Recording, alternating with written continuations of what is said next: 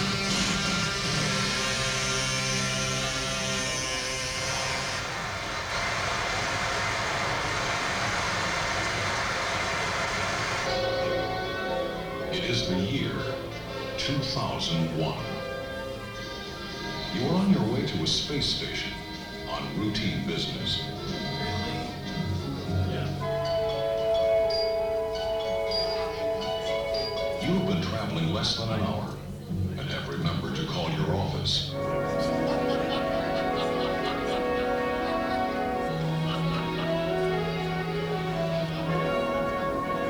Now you transmit your thoughts across space electronically.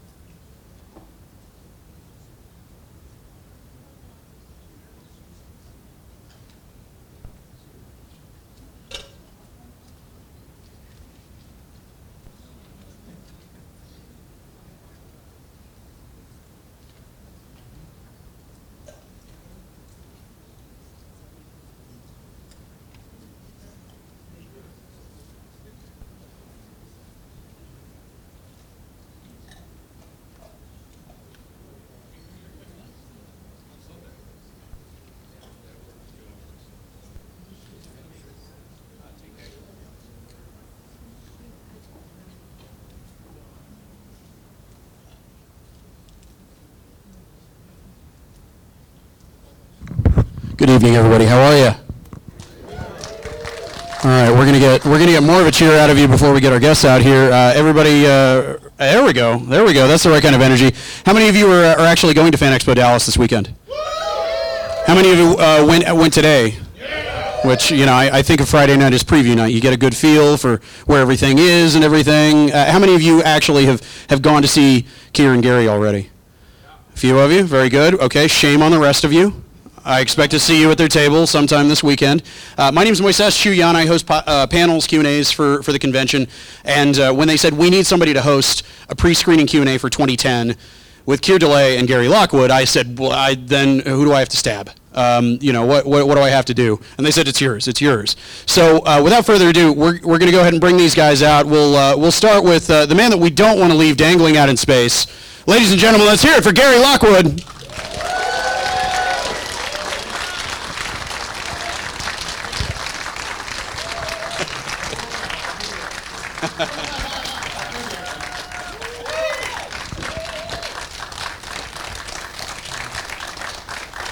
I'll let Keir sit next to you, maybe? Yeah. That works. And let's, let's, uh, Before him, so. yeah, spoiler alert. If you haven't seen 2001, I don't know why you're here for this. Uh, let's, uh, let's hear it for the one, the only, Keir Dullea.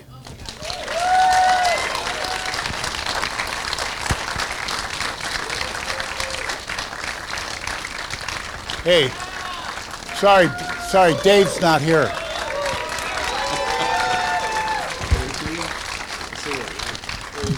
They asked me if you were here. I said, Dave's not here.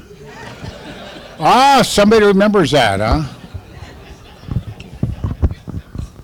So I, I guess to, to start off with, um, working with Stanley Kubrick, what, what, what was being on a set with him like uh, in, in the way that it, it differs from working with other directors? He was very much a singular talent. He certainly was. He, he um, well, let me, in the, the short, the shortest way I can put it, that how was it working with Stanley Kubrick? It doesn't get better. He was that great. I mean, you were in, you knew you were in the presence of genius with this man. But he was wonderful with us. I mean, it wasn't like, I had just worked with a terrible, when I say terrible, I don't mean he made some bad films. There was a very famous director by the name of Otto Preminger. And um, I had I done. mean, he, was, he was kind of known for being abusive Oh, he was a actors. bully. He's, he was, he Jean. Seberg, I mean, loved yeah. to humiliate his actors as much as possible, especially the younger actors. And I was, it was with Laurence Olivier. It was called Bunny Lake is Missing. And one day, I um, got a. I went home after shooting one day, and my wife said, "Call your agent." And I called my agent. He said, "Are you sitting down?" I said, "No. Why?" He said, "You've just been offered the lead in Stanley Kubrick's next film." I had no idea I was being considered. It's just totally out of the blue. Well, arriving in London nine months later or whatever it was, and meeting Stanley Kubrick, and then beginning to film, it was just he was he never raised his voice. He was easy to work with. He was open to suggestions. Not that he, not that he would necessarily use our suggestions, but he was open to hearing them. He was he was lovely to work with. It was fabulous. Gary, what was uh, what was Stanley like working with you? Was it was it much the same? Was there a, a different kind of relationship that he had with different actors? Well, yeah, I should speak into this. It's the one thing you learn, hit your marks and speak into the mic. Um, I- and I have been friends for many years. We're different people, as you may or may not know. I'm more of a dickhead. And I'm a gambler, and uh, Kubrick was a big gambler, and so I had a different relationship with Stanley than Keir did. But nevertheless, as an actor uh, relationship uh, with a director, I, I concur with everything Keir said. He was a gentleman, he was the coolest guy, and he was the only time I ever worked for a director that I thought was smarter than I was because I was a smart ass. And I really did like the guy a great deal. I stayed friendly with him for many years after. And uh, I gambled with him and uh, had a lot of fun times with him. And uh, one day he said, How did you get like you are? And uh, this is after I wanted to book a bet that he was going to make between Muhammad Ali and Henry Cooper over the big famous heavyweight fight. And I, I said, How much you going to bet? He said, I'm thinking $500. We have to remember the English pound was 285 to 1. So I said, So it's, uh, what are the odds in the fight? He said, 8 to 1. And you don't know this about me, but I grew up playing high stakes poker as a kid because I was a good player. And I, I did quite well in my life at that. I'm bragging, but it's the way it was. And so I looked at Kubrick and I said, It's 8 to 1. I, uh, yeah. He said, why? He said, "Do you want to?" I said, "Yeah, I want to book it. I, I, I want your five hundred dollars." He said, "Well, that's that's four thousand dollars. You've got that sitting around your flat in London." And I had been doing quite well gambling, which he knew about. And I said, "I have about five or six thousand dollars sitting around there. I, I, I'd be happy to risk it against a sure thing like Muhammad Ali over Henry Cooper." So finally, he, he said, "Well, I'll think about it." So on the day of the fight, I asked him at work. I we didn't talk about these in front of Keir and all the people. This was kind of between us. I said, "Well, let me ask you something. Have you decided to bet?" And he said, "I changed my mind." He said, "What, what do you think's going to happen?" I said, "Well, they'll get out there. and Muhammad Ali will carry him for three or four rounds and knock him out, and everybody will go on their way." And uh, maybe you remember, but Muhammad Ali came to the studio was in the commissary. You remember? No, I, I, I don't remember actually. He's not I a don't he's think I not a there. gambler. He's a good human being. Although Dave did uh, win the big gamble, he got to go to Jupiter and return. You won the big one, kid. Anyway, So so to to uh, um, hmm, sorry, it's been a long day. Uh, um, when when you guys were getting ready to make 2001, Kubrick was coming off of Doctor Strangelove, and this was incredibly uh, uh, critically acclaimed. There was a lot of popular enthusiasm behind it. It was what is his next film going to be? Um, when when you were when you were initially uh, put in front of the press, I mean, were, were they doing advance press before while you were in production? Was that coming, you know, after production was over? I don't I don't remember doing a lot of press during the making of the film. Certainly, there was uh, there were interviews uh, after the film. After I was done filming, uh, I did do some press. Um, probably, especially around the time that the film was released.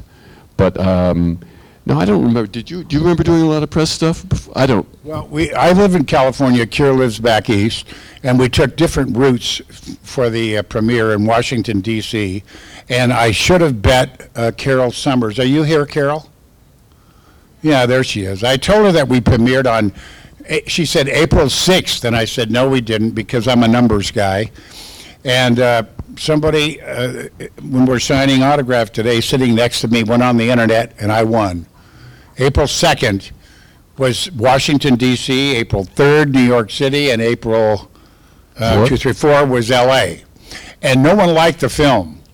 And Arthur C. Clarke and Keir and I and Stanley's editor, Ray Lovejoy.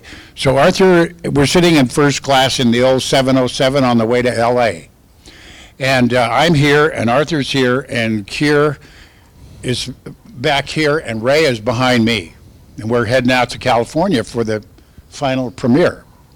And um, I'm, I'm sort of pro-California because I'm a surfer and a cowboy, and I grew up there and went to UCLA and all. that. So I said, I turned to Arthur and I said, you know, Arthur, we're going to a place tonight where they make movies, and we're going to really be received well because the rest of the country is behind times, and they don't know what we did.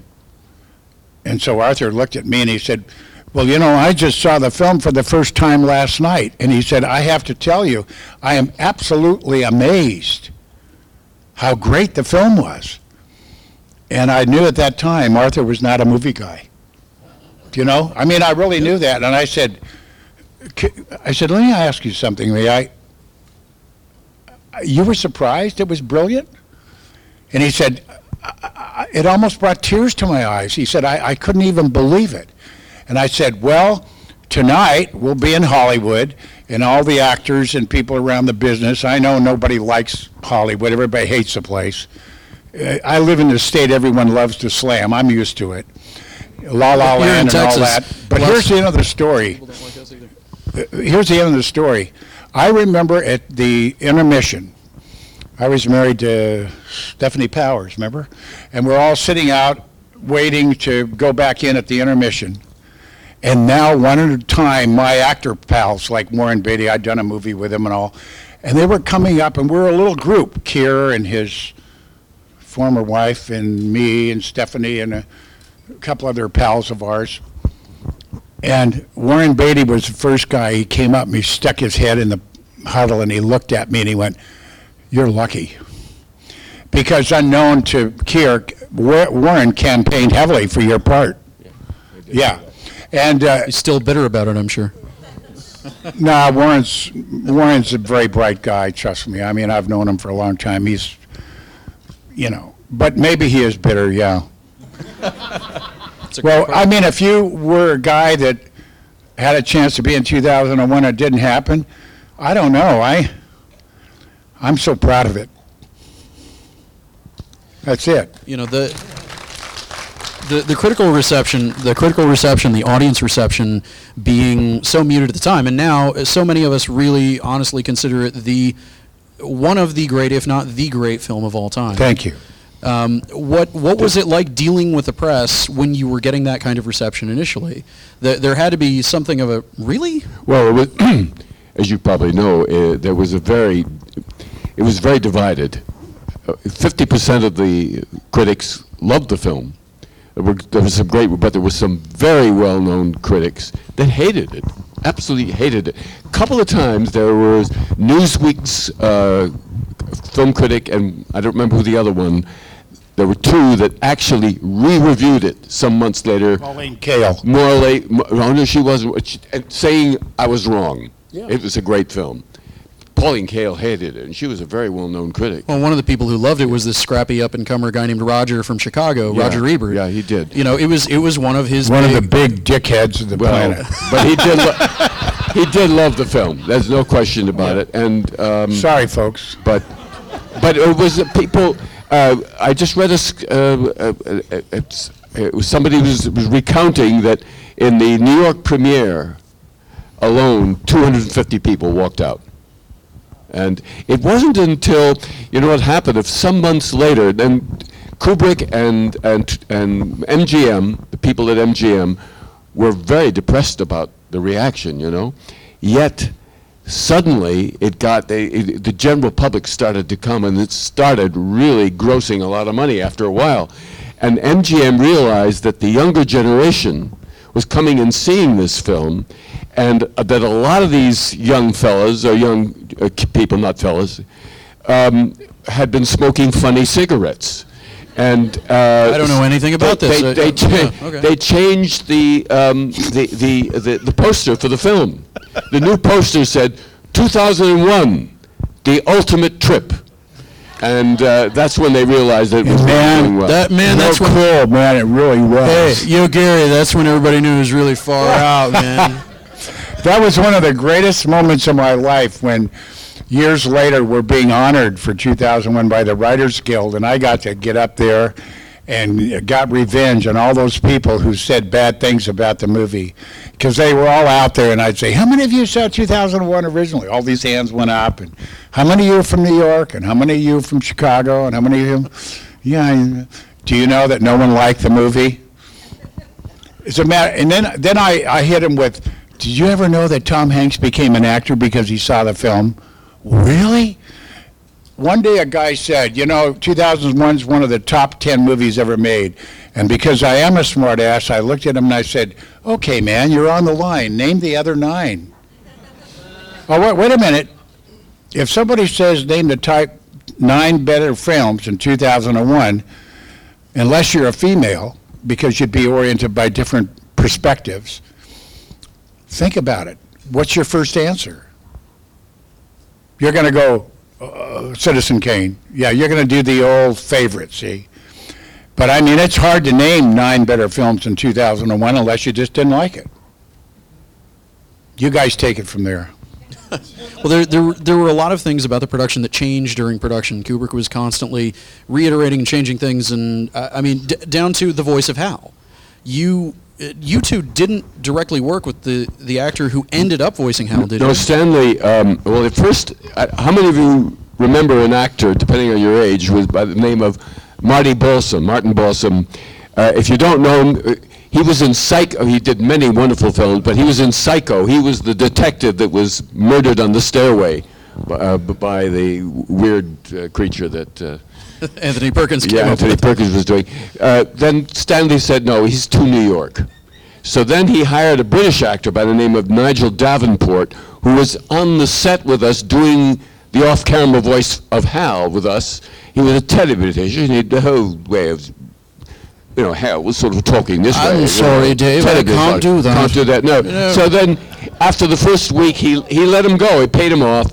And he said, you know, I'm going to worry about the voice that I use later on when I'm editing the film in post-production. Meanwhile, he turned to his first uh, assistant director, Nigel Crack, no. Uh, No, Derek- Derek Cracknell. Yeah. Derek Cracknell.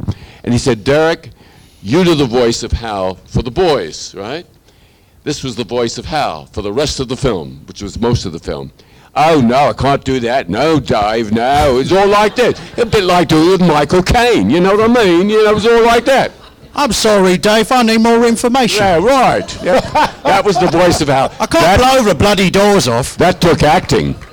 You know, that's pretty good And for a the, the, the reality of it is, is that at, in post-production, Kubrick um, hired this extraordinary Canadian actor, Douglas Rains. Douglas Rains was the Laurence Olivier of Canada. He was known for doing all the great Shakespearean roles uh, in Stratford, Connecticut, uh, Stratford, uh, in Ontario, very famous theater. Doing, he did Macbeth, he did Hamlet, he did King Lear. He, he was very well known for doing all these great roles. It's his voice. I have been told, I don't know this is for sure whether this is true, it was a two-day gig. He worked for two days on the film, and apparently he's never seen it. From his point of view, it was just another gig. Yeah, but I'm telling you, doesn't he sort of let us know that he's a little bit uptight? Because I've, I've been around the business. I started out as a cowboy stuntman. I've seen the movie stars and people from, come and go.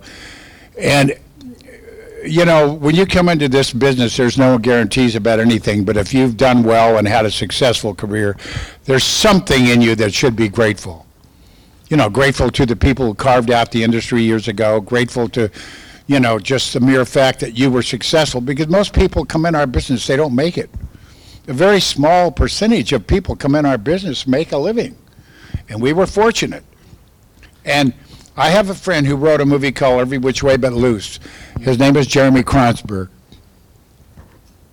Very close friend for many years. And Kronsberg one day said, You know something, Lockwood? We had great careers. We won the lottery. It's true. I'll tell a funny story that might, I'm, it's, it's, this is not, well, it's a form of boasting, but I'll tell it anyway. Hey, you're an actor. It's your Yeah, job. Um, well, um, um, there was a scene uh, that we had with Mission Control in which uh, I described the fact that the computer, HAL, has indicated that there's a some part on the space uh, on the ship that's going to not work properly, and that I have to go EVA and replace the the part. And we you you see us testing this part. Well, um, it was very diff- there wasn't a lot of dialogue, as you all know, in the film. There was minimal dialogue throughout, particularly particularly in our part of the film. But the longest speech I ever had in the whole film was this communication with Mission Control. And reason it was difficult to memorize, it was technological gobbledygook from my point of view. Very difficult to memorize. And you know, you don't memorize a whole script the way you do a play when you're doing a live play in, in the theater.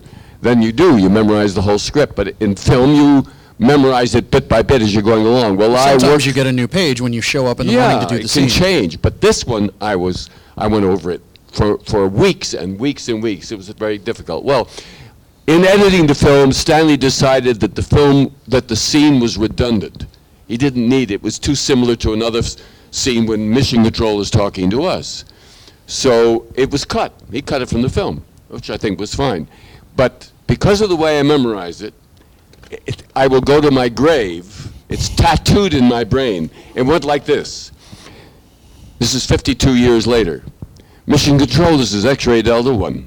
At 1920 onboard fault prediction center, our 9000 computer showed Alpha Echo 35 unit as possible failure within 48 hours. Request check your in-ship system simulator. Also confirm your approval our plan to go EVA and replace Alpha Echo 35 unit prior to failure. Mission Control, this is X-Ray Delta 1. Transmission concluded. That'll go to my grave. I had to show off a little bit. Well, we're we're here uh, to to screen 2010. We tried to get 2001. Warner Brothers said, "Oh, we're spending a gigantic amount of money to properly restore it, re-release it on 70 millimeter. That's right. Premiere it at the Cannes Film Festival." Okay, Warner Brothers, that's a pretty good reason to say that we can't show 2001. That's 2001. BS because you can get one for $18,000. Trust me, I know. I've looked. Yeah. No, it is. Well, but we, you know, then you can't get the rights, and then you piss off. No, Warner no, Brothers, I'm not they- saying they that. Throw you I in the thi- street. I, I, uh, we were in Australia a couple of years ago, and we went out like this and talked about the film and everything. And then I knew the guy. I mean, I had done a show down there before, and I talked to the guy, and he said, "We got a brand new pristine print. Cost me eighteen thousand dollars, seventy mil." So it's out there. It's just, I, you know, it's very. I, I, I, I've just written my biography, and I. I've been going back and forth about what I can put on the cover of my book, but I was a designer as a kid. I designed a lot of things, and in fact, I won a, a, a contest for All of America for my poster art when I was in high school. Thank you. All right. A moment of a, a moment of brilliance, but it was still nothing like really doing 2001.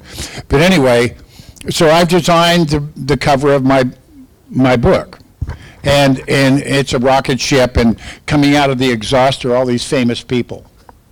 Keir, Keir Dullea, Stanley Kubrick, thank you, Gene Roddenberry, Elvis Presley, all the Fondas.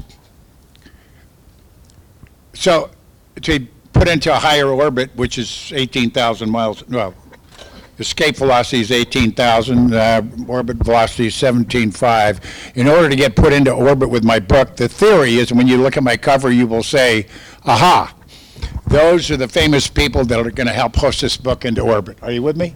It's kind of a play on words, in a visual play. Well, that's how you win. That's how I won the contest. Uh, I'll tell you what I did to win the contest.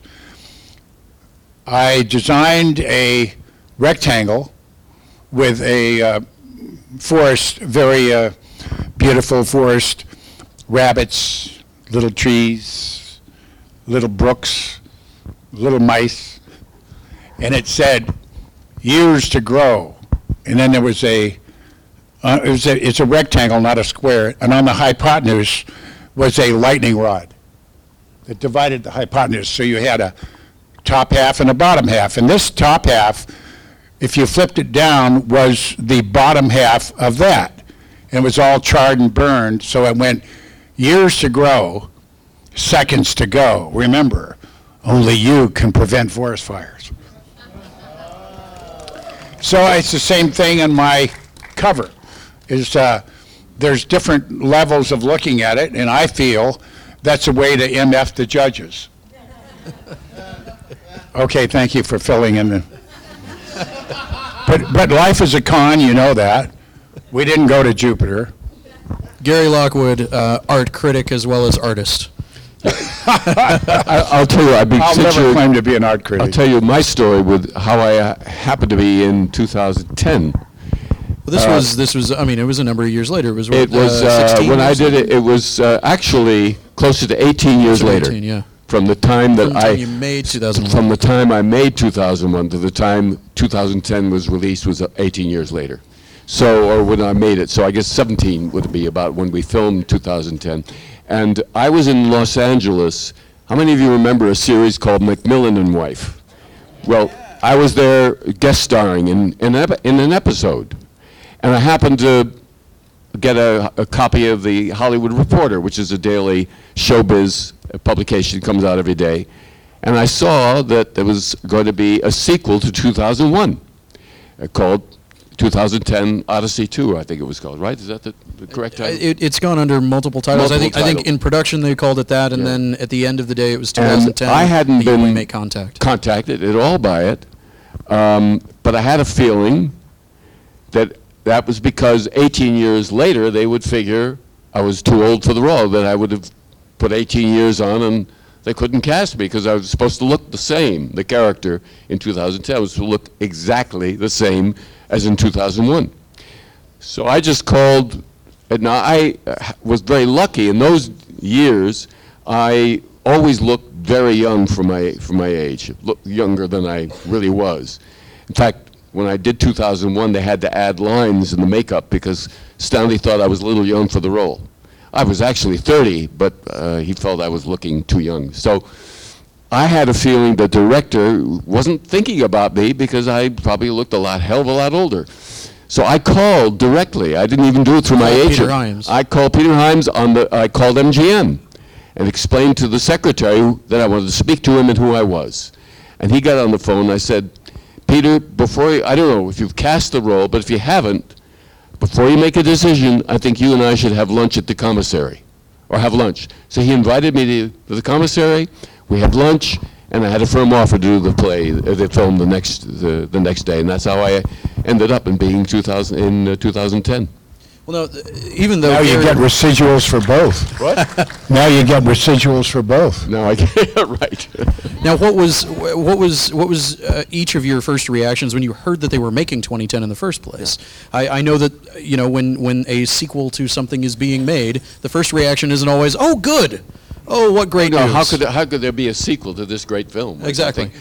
And I don't think I'd heard about it until I picked up this Hollywood Reporter. I think that was the first time that I knew anything about it, and uh, and it had a one. I mean, Helen Mirren, this great actress, as we all think of, she was playing this Russian astronaut, and uh, John Lithgow was in it, and Bob Balaban, and uh, uh, Roy Scheider. Roy Scheider. So it had a wonderful cast, and I felt well, I was very lucky to be, to do it. I, If I didn't.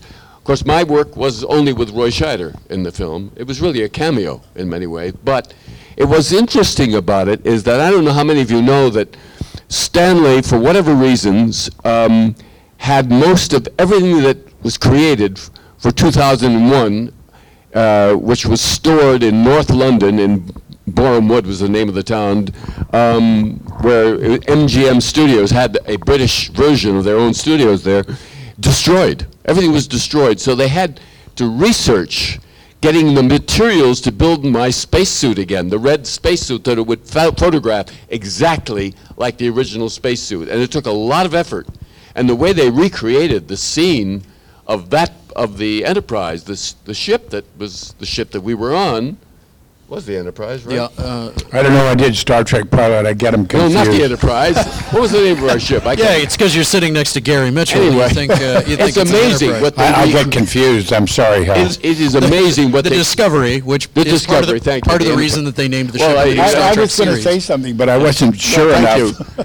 Gary's like, I'm pretty- I'm pretty sure that I was on the- the Enterprise. I think he was wrong, but I mean, you know, Dave Bowman never has been wrong. But I thought it was extraordinary, their recreation of that, of that part of the ship that, where you see me uh, again in this, in 2010. It, it really was a, a It's stunning amazing. kind of recreation. And they had, they had to recreate it from every, they did giant blow-ups of frame by frame uh, from 2001 and recreated it all. It was amazing.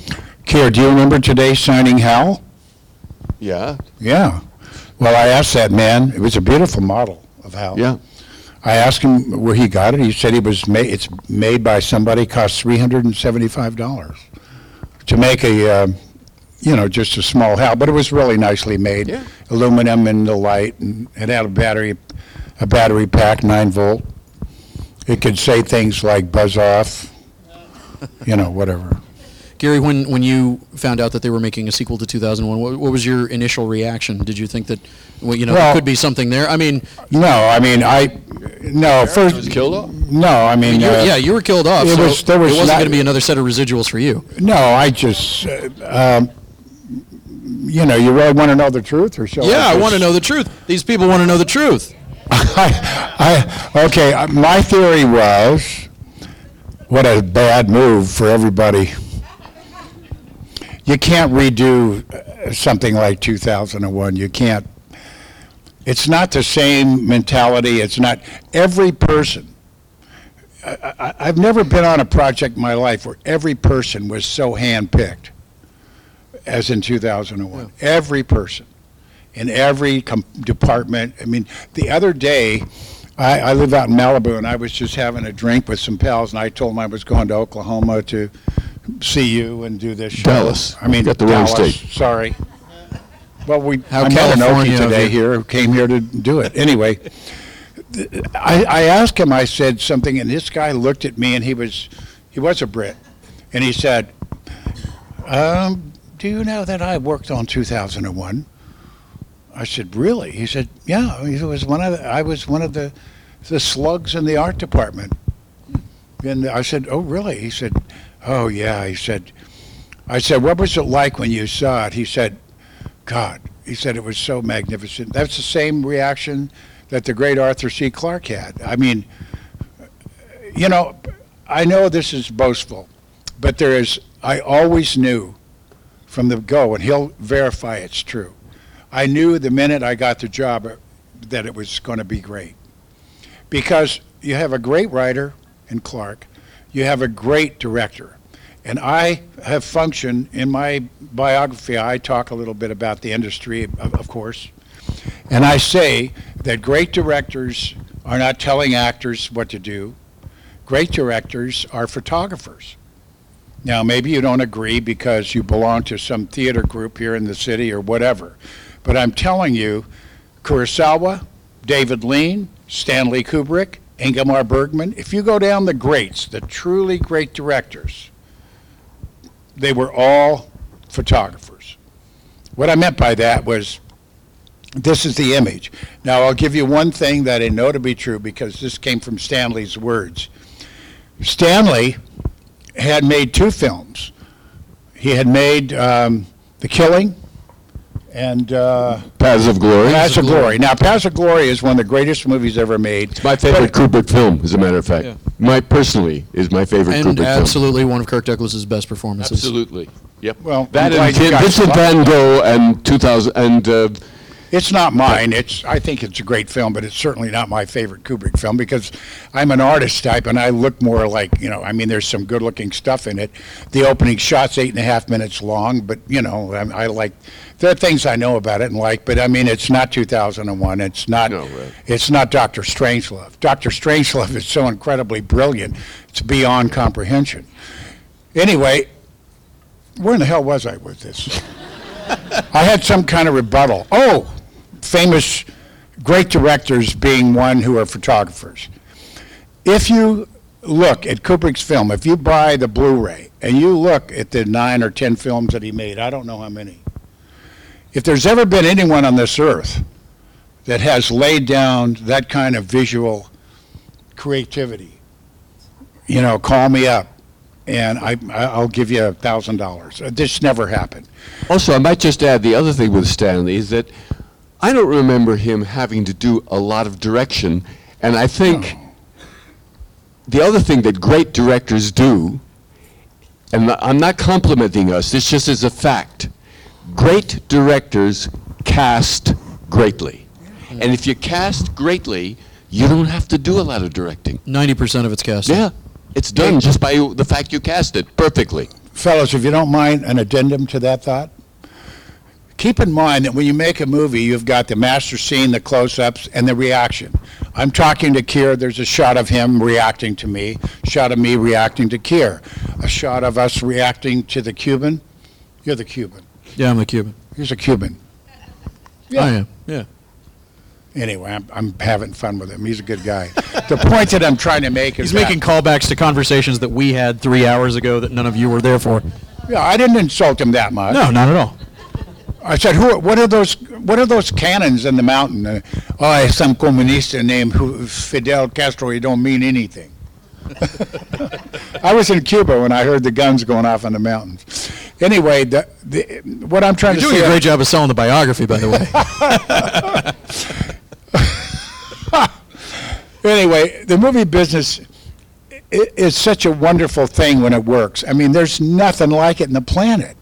I mean, okay, one day where I'm in Comic Con signing autographs, and two young guys come up and they see our flagship. You know, we I, you, if you haven't been in front of us, we have an 11 by 14 that sells. Uh, it's rather dear, but it will go down, I think, way up there like a, a great work of art. It's the climactic scene when Hal is reading our lips. Right, and it's a magnificent piece of work. Anyway, people come up and they look at it and they, they, you know, some people look away or, and I just, I say, well, what do you think? And I say, well, if you have the money, get that because once, well, he will never die. I'm, I drink and do all kinds of bad things. I will die much before. This guy will probably live to be a hundred years old.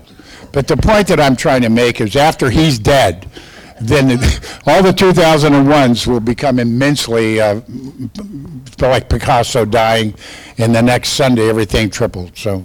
Hey Gary, you know what I've just discovered? I didn't know this about. I had. I didn't remember it. I should say, is that.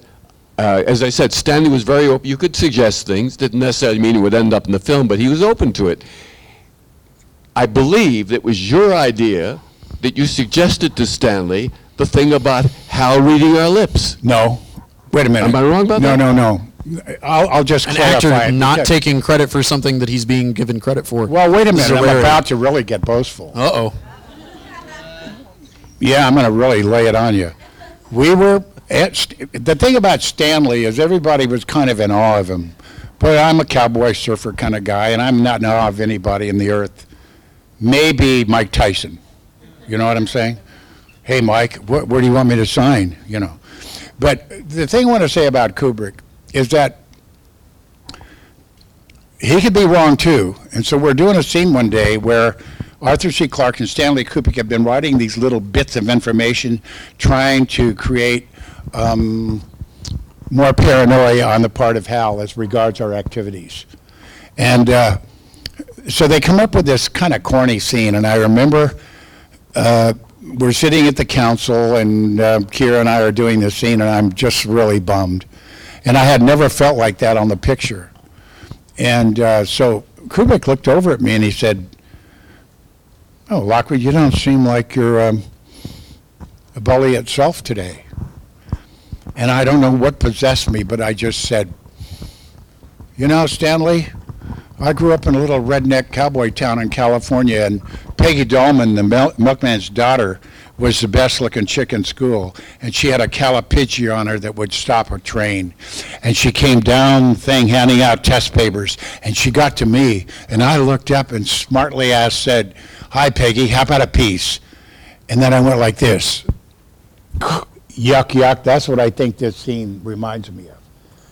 And at that moment, I never forget, Derek Cracknell, Stanley turned. The assistant director. Yeah. Stanley just calmly turned to him, and here he'd been put down by an actor, or at least his activities had. But I just did it out of nowhere because I wanted to get it off my chest. And Cracknell, uh, he said, Derek, and he said, Yes, Gov. That's a wrap.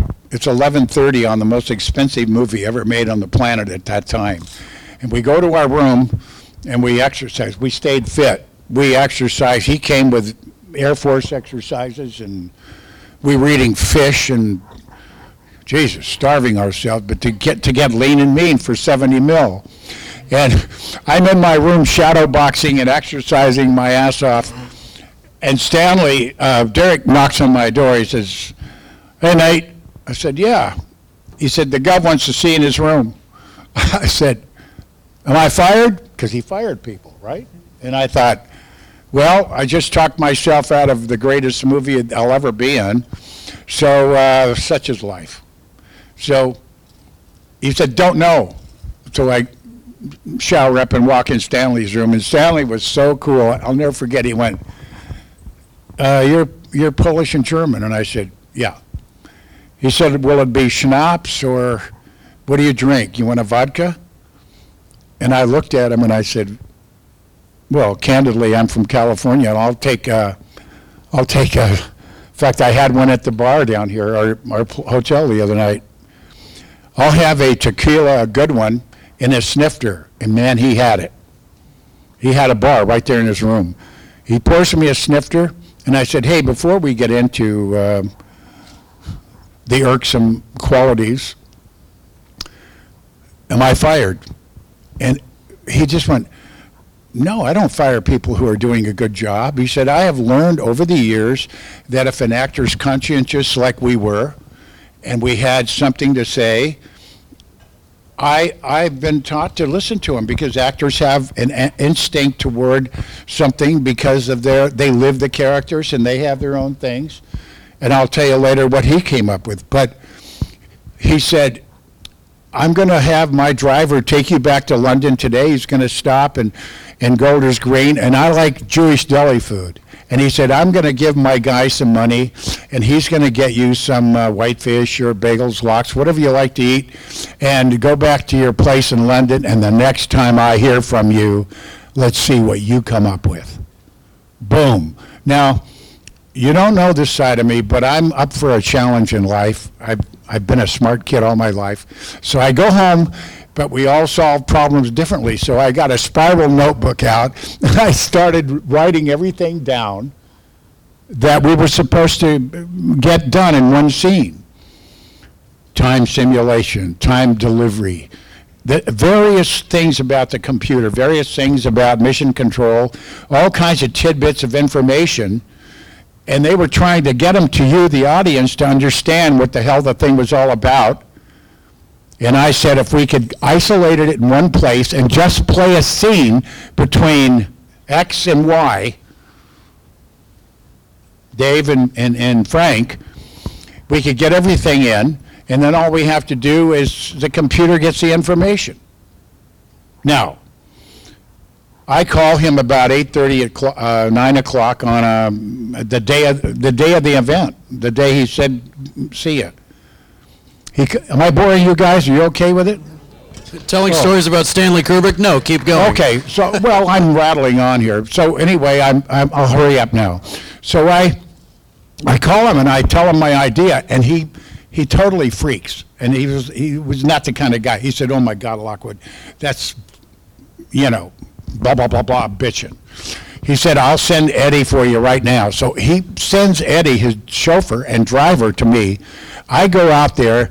His wife gets up, puts on some logs on the fire, and we improvise on those Euro 400s. A lot of the scene that you see in the pod where we get in there and say all these different things. What do you think? I don't know. As far as I'm concerned, Hal can kiss my Calapigi. You know, we, we do all that. Now, if you ever see the film again, notice that we get in there and I believe you have the first line. What do you think?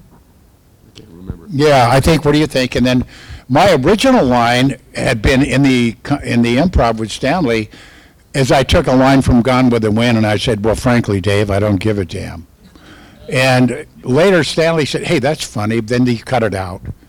You know, it was not part of the symbiotic Well, the scene c- kept getting shorter and shorter because we, he would have us improvise on Yeah, the all the scene time. and record our improvisations, and then we get a new script which was shorter based on what he saw us do. And then we Exactly. then we'd improvise again, and the scene got even shorter. Now the bull goes over the horns because that's called a Moletta sword, and that kills a bull. You cut off his aorta valve, he dies, and they give you a reward and haul the bull out and have hamburger. At that point, I'm sorry, it's a metaphor. So, well, we're having fun. I hear. What about the reading lips? That wasn't your. Yeah, Wasn't that, that's- no, here's what happened. Cut to the chase. I'm about to, but I had to set it up. And I'm getting laughs, so I'm going to go with that.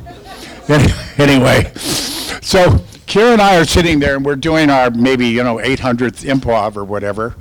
And we're discussing how in the hell is Hal going to go and a guy named Victor Lyndon steps in. Remember Stanley had that little trailer? Yeah. We're sitting inside this little trailer on the set of this huge movie with the big centrifuge and everything. We're in this little trailer. And Victor Lyndon comes in the room. He's like new meat. And he goes, Well, why couldn't he just read your lips? Yeah. And then in the final, now you see the movie. And if you see the movie, here's what happens mechanically we get in there, we say rotate the pod. Now, you won't believe the, how brilliant this really is. We get in the pod, and Hal's eye is in back of us. And we enter the pod this way because I had been in the pod when Stanley sent me down there to see if we could slide into the pod in a mellifluous manner and look like we had done it a thousand times. So I went in there and I, I discovered that if we put a bar up here and we put our, a hold of it, we could walk our feet in and slide our, our butt over and look like we belonged there. So having seen the pod, I was aware of it, so I could bring it up to Stanley to go in the pod. So that was part of my, you know, my good moment. All right. At that point, we say rotate the pod. He rotates the pod around to the eye. And then we, or rather Keir, throws all the I turn off all the switches. all the switches leading to whatever it is that Hal has to communicate with us. So he's disconnected in essence. And then we say, Kirth says, rotate the pod, and then I think I say it after. Rotate the pod, Hal. What do you think? Well, you know, frankly, damn, I don't give a damn. You know, and then we were, we launch into this brilliant scene. And I didn't know it was going to be the intermission break, so the first time I saw the movie, I just loved it. Because the intermission comes and there's that long lens going from lip to lip, maybe a 200 millimeter lens going back from Frank over to Dave, back from Frank, and the, the audiences go, holy Christ, we're reading our lips. So they hear everything about disconnecting Hal, and as a result, he kills me and shuts him out. And it's it's it's genius. You don't see that every day in cinema. Well, we've got to let these folks watch Yeah. this movie they came here for. But uh, you, you bringing us over to Hal uh, lets lets me wrap us up, uh, saying that I one of the things I find interesting about 2010 is that it lends a bit more credence to some of the uh, the the feeling that well, to be fair, a number of people lied to Hal. And what happens when this thing that you built to not be lied to gets lied to? Bad things happen, uh, and that's you know that's that's what gave us one of the best bad things happen in space movies. Um, and I feel like uh, if you, ha- how many of you haven't seen 2010 yet? Seeing it for the first time tonight. Oh, a few people. Now, for, for anybody who felt like 2001 didn't answer enough questions, you get some more answers to questions, and uh, and I, th- I think it's great that that we that we uh, we have a way to you know make some of the, the people more critical of 2001 leaving things. You'll also love the last shot. No, I'm serious. The last shot is It's so fantastic. good. Keep in mind, when the last shot comes, tr- take a mental picture of it because it's absolutely great. Beautiful. Now, this isn't the last you're going to get an opportunity to hear from these guys this weekend. You guys have a Q&A tomorrow at the show. Right. Uh, they're at their tables. all- We the haven't whole done rest everything tonight? Hey, look. You know. left? What's left? What's left? All the folks that are going to come to the show. Elvis So- is a really cool guy. If you haven't gone up to see them at the show yet, go see them in the autograph hall. Go see their Q and A tomorrow, We'll be there and we're there Sunday also. and on Sunday as well. So let's hear it one more time for Keir Dullea and Gary Lockwood.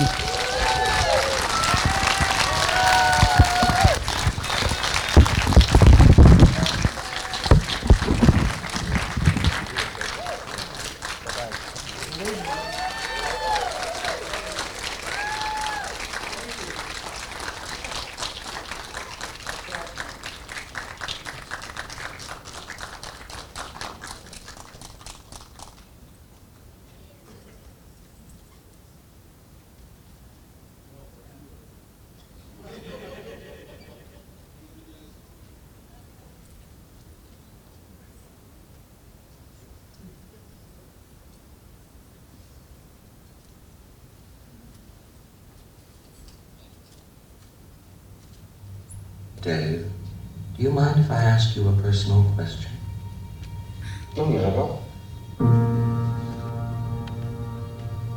I've wondered whether you might be having some second thoughts about the mission.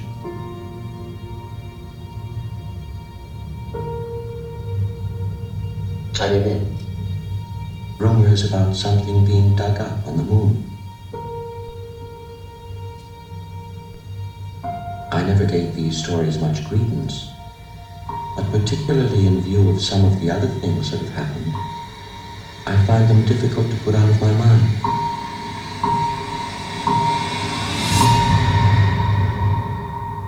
Open the pod bay doors, please, Hal. Open the pod bay doors, Hal.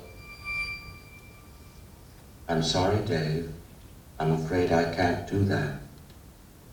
What are you talking about, Hal? This conversation can serve no purpose anymore.